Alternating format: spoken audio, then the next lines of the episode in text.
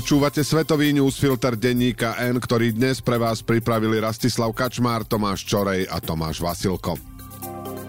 Ruská armáda tento týždeň spustila ďalšiu vlnu raketových útokov. Tvrdí, že mierila na vojenské ciele, no zabila najmenej 9 civilistov a spôsobila zastavenie prevádzky v záporišskej jadrovej elektrárni. Na Ukrajinu vypálila vyše 80 rakiet, čo znamená, že išlo o jeden z najväčších raketových útokov za uplynulé obdobie. Napriek tomu stále platí, že najviac pozornosti sa venuje dianiu v Bachmute. Ukrajinci sa aj napriek veľkým stratám nechcú mesta vzdať a ruská armáda naň aj napriek obrovským stratám naďalej útočí.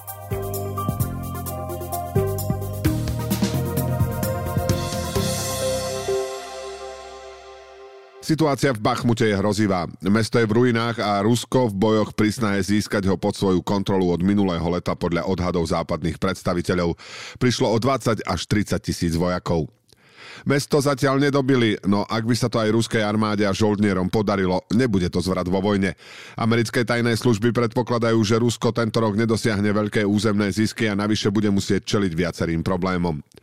Už viackrát sa objavili informácie o tom, že Ukrajinci sa stiahujú z Bachmutu a že pád mesta je otázkou hodín. Boje však pokračujú a Volodymyr Zelenský sľubuje, že sa ho nevzdajú.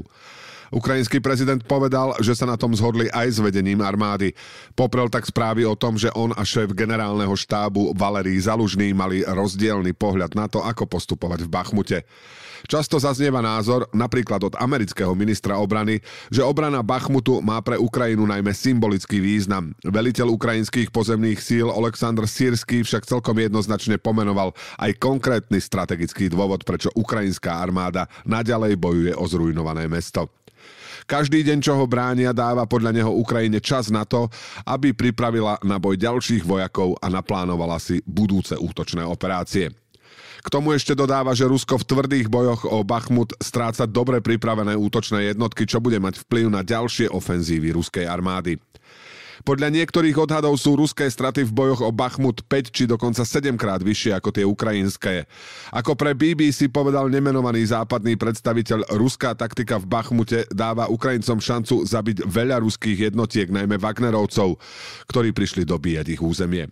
Aj Ukrajinci však majú veľké straty. Potvrdil to aj hovorca východného zoskupenia ukrajinských síl. Povedal, že kým je príležitosť unavovať nepriateľa, ničiť jeho morálku, vojakov a bojové schopnosti, ukrajinská armáda to robí. Platí aj to, čo pri doterajších bojoch na iných miestach. Kým sa bojuje o Bachmut, ruské jednotky sú tam a nemôžu útočiť inde. Ak by získali Bachmut, mohli by pokračovať napríklad na Kramatorsk a Sloviansk a tak plniť svoj cieľ obsadiť celú Doneckú oblasť. Čo bude ďalej? Pre Rusko to bez ohľadu na to, ako dopadnú boje o Bachmut, nebude jednoduché. Americké tajné služby si myslia, že bez mobilizácie a veľkých dodávok munície zo zahraničia bude pre Rusko čoraz zložitejšie bojovať v takej intenzite ako doteraz. Aj preto USA nahlas varujú Čínu, aby im nedodávala zbrane a muníciu. Namiesto veľkej ofenzívy môžu podľa USA zvoliť skôr taktiku držať územia, ktoré okupujú. Problémy však nemá len Rusko. Práve v súvislosti s bojmi o Bachmut sa ukrajinskí vojaci stiažujú na nedostatočnú výbavu a podporu a aj problémy s muníciou. Spojených štátoch sa tento týždeň zaoberali tragickým prípadom, ktorý môže poškodiť vzťahy medzi Mexikom a USA. Len pár kilometrov za hranicou uniesli členovia drogového kartelu štyroch amerických občanov. Dvoch z nich napokon zabili. Štvorica Američanov z Južnej Karolíny išla minulý piatok do polmiliónového mexického mesta Matamoros, ktoré leží na východe krajiny pri hraniciach s Texasom. Cieľom bola návšteva plastického chirurga, ktorý mal urobiť žene, ktorú sprevádzali traja jej kamaráti, plastickú operáciu brucha. Nie je to nič špeciálne. Mnohí Američania chodia za lekárskymi zákrokmi do Mexika, pretože je to lacnejšie ako doma. Pred pandémiou do Mexika z tohto dôvodu chodilo 1,2 milióna Američanov ročne. Aj spomínaná žena už predtým bola na plastickej operácii v Mexiku. Po prekročení hraníc sa však skupina kamarátov stratila a nevedela nájsť cestu k doktorovi. Zrazu na ich biely minivan strieľali gangstri, zastavili ho a prinútili ich nasadnúť do ich vozidla. Jedna z guliek zabila miestnu ženu. Mesto Matamoros a celkovo štát Tamaulipas patrí momentálne k miesta Mexika, kde prebiehajú veľké boje medzi drogovými gangmi. O moc súperia frakcie tzv. kartelu zo zálivu, prestrelky a únosy sú časté. Keď mexická polícia našla auto s americkou poznávacou značkou, upovedomila americké úrady. Zároveň doma príbuzní pochopili, že sa kamarátom niečo stalo, keď sa im nemohli dovolať a lekár povedal, že na stretnutie neprišli. Na sociálnych sieťach podľa CNN našli video, ktoré ukazuje údajný únos. Príbuzní na ňom spoznali ženu, inak matku detí vo veku 6 a 18 rokov. Z únosu je podozrivý gang, ktorý tvoria bývalí štátni policajti a vojaci. Podľa neoficiálnych informácií si skupinu pomýlili s haitským gangom. Američanov napokon policia našla na kraji mesta v drevenej chatrči. Dvaja muži už boli mŕtvi, ich telá ležali v poli. Tretí muž mal postrelenú nohu, žena je bez fyzických zranení.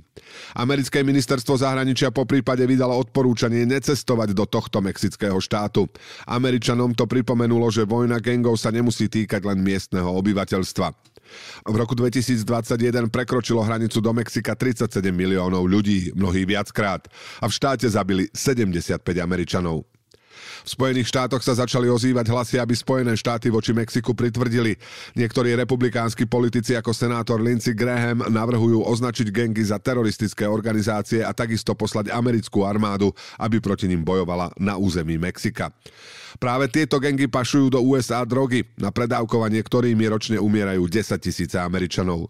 Podobné vyhlásenia mal v roku 2019 po zabití deviatich amerických žien a detí aj vtedajší prezident Donald Trump. Vláda Joea Bidena zrejme na takýto dramatický krok nepristúpi. Hovorca Bieleho domu povedal, že je skoro povedať, či prípad nejako ovplyvní politiku voči Mexiku.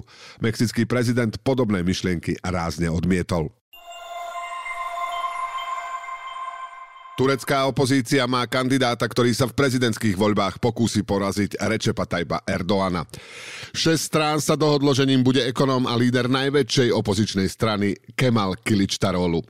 Erdoğan je v najvyšších poschodiach tureckej politiky 20 rokov. Viac ako dekádu bol premiérom, potom sa stal prezidentom. Za ten čas si aj mnohými nedemokratickými krokmi upevnil svoju moc. Sekulárny štát posunul výrazne bližšie k režimu, v ktorom hrá väčšiu rolu náboženstvo a postupne zväčšoval aj vplyv Turecka v zahraničí.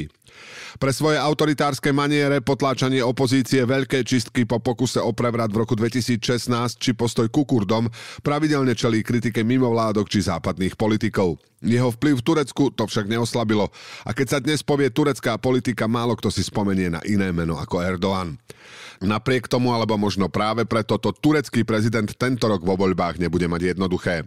Po tom, čo sa opozičné strany zhodli na tom, že postavia spoločného kandidáta, prieskumy po dlhom čase ukazujú, že Erdoğan by mohol prehrať.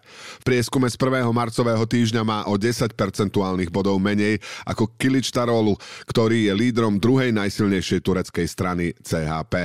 Pod touto skratkou je známa republikánska ľudová strana, ľavicové hnutie, ktoré po prvej svetovej vojne založil Mustafa Kemal. Kilič Tarolu ju vedie od roku 2010, no strana nebola pri moci 10 ročia. Ak by to teraz jej líder dokázal zmeniť a zároveň by porazil Erdoána, bolo by to pre neho obrovské víťazstvo. 74-ročný ekonóm známy aj ako bojovník proti korupcii môže u ľudí vzbudzovať dôveru v čase, keď turecké hospodárstvo nie je v najlepšej kondícii, a to aj v dôsledku zásahov Erdoána. Prezident Centrálnej banke diktoval, čo má robiť a nútil ju udržať nízke úrokové sadzby, hoci to ekonómovia v čase vysokej inflácie nepovažujú za rozumné. Okrem toho sa na vládu zniesla vlna hnevu po ničivom zemetrasení, pri ktorom pred mesiacom v Turecku zomrelo vyše 46 tisíc ľudí. Prezidentské voľby budú v máji a súbežne s nimi budú voliči vyberať aj nové zloženie parlamentu. Tam je favoritom na víťazstvo stále Erdoánova strana AKP. Dovtedy sa toho ešte veľa môže zmeniť, či už v prospech Erdoána alebo jeho vyzývateľov. No opozícia má už úspešný precedens z roku 2019, keď v regionálnych voľbách porazila kandidátov AKP v Istambule, Ankare aj ďalších mestách. Argentína odstúpila od dohody o spolupráci na Falklandských ostrovoch, ktorú pred 7 rokmi uzavrela so Spojeným kráľovstvom. V nasledujúcich mesiacoch by chcela obnoviť rokovania o štatúte ostrovov, pre ktoré s Britmi viedla vojnu. Falklandy, na ktoré si historicky robili nároky aj Francúzsko a Španielsko, v 19. storočí obsadila Británia. Za svoje územie ich však považujú aj v Argentíne, kde im hovoria Malvíny. Argentínska chunta pred vyše 40 rokmi na ostrovy zautočila a dúfala, že Briti sa nebudú brániť. Namiesto toho vtedajšia premiérka Margaret Thatcherová od prvého dňa opakovala, že agresora treba vytlačiť. Po viac než dvoch mesiacoch bojov Argentína proti jednej z najlepších armád na svete kapitulovala. Aj vďaka tomu chunta prišla o moc a druhá najväčšia latinskoamerická krajina sa vrátila k demokracii. Zatiaľ čo veľká časť ľudí v Spojenom kráľovstve už na Falklandy zabudla a štvrtina mladých Britov o nich dokonca ani nikdy nepočula, pre Argentínu sú stále mimoriadne dôležité. Ide o jednu z mála tém, na ktorých sa zhoduje prakticky celá populácia.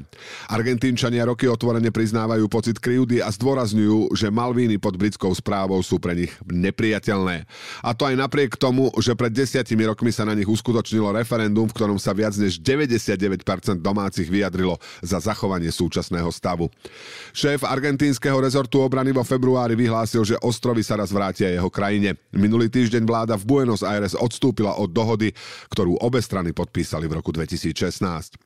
V pakte spred 7 rokov Argentína neodsúhlasila, že Falklandy sú legitímnym britským územím, ale s Londýnom sa dohodla na viacerých prelomových krokoch.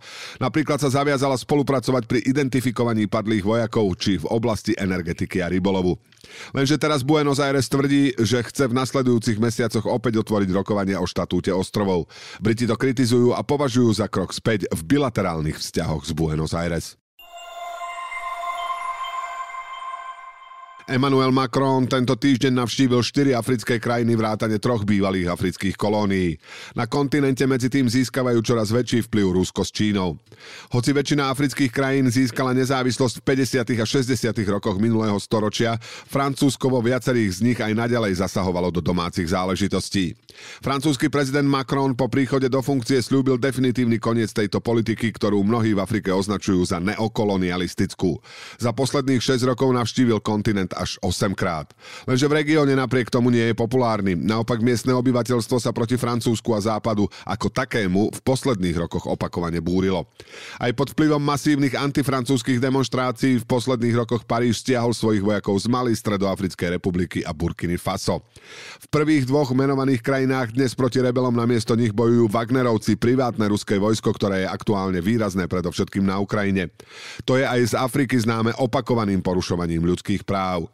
Prezident Macron počas intenzívnej štvordňovej cesty vyhlásil, že obdobie francúzského vplyvu v regióne sa skončilo a jeho krajina sa nechce vrátiť k svojim predchádzajúcim politikám. Macron postupne navštívil Gabon, Angolu a Kongo a Konžskú demokratickú republiku. V Gabone sa zúčastnil aj na samite na ochranu lesov, kde prislúbil príspevok vo výške 50 miliónov eur pre celosvetovú schému na ochranu biodiverzity. Francúzsky prezident počas cesty vyhlásil, že plánuje naďalej znižovať počet svojich vojakov v Afrike. Namiesto priamej účasti v bojoch by mali navyše predovšetkým pomáhať s tréningom lokálnych vojsk. Analytici sa pritom zhodujú, že Macron k ceste výrazne motivoval vplyv Ruska a Číny, ktorým sa v Afrike veľmi dobre darí pôsobiť na verejnú mienku, aj vzhľadom na silné antizápadné postoje sa im darí šíriť aj dezinformácie napríklad aj o vojne proti Ukrajine. Svetový newsfilter dnes pre vás pripravili Rastislav Kačmár, Tomáš Čorej a Tomáš Vasilko. To počutia o týždeň.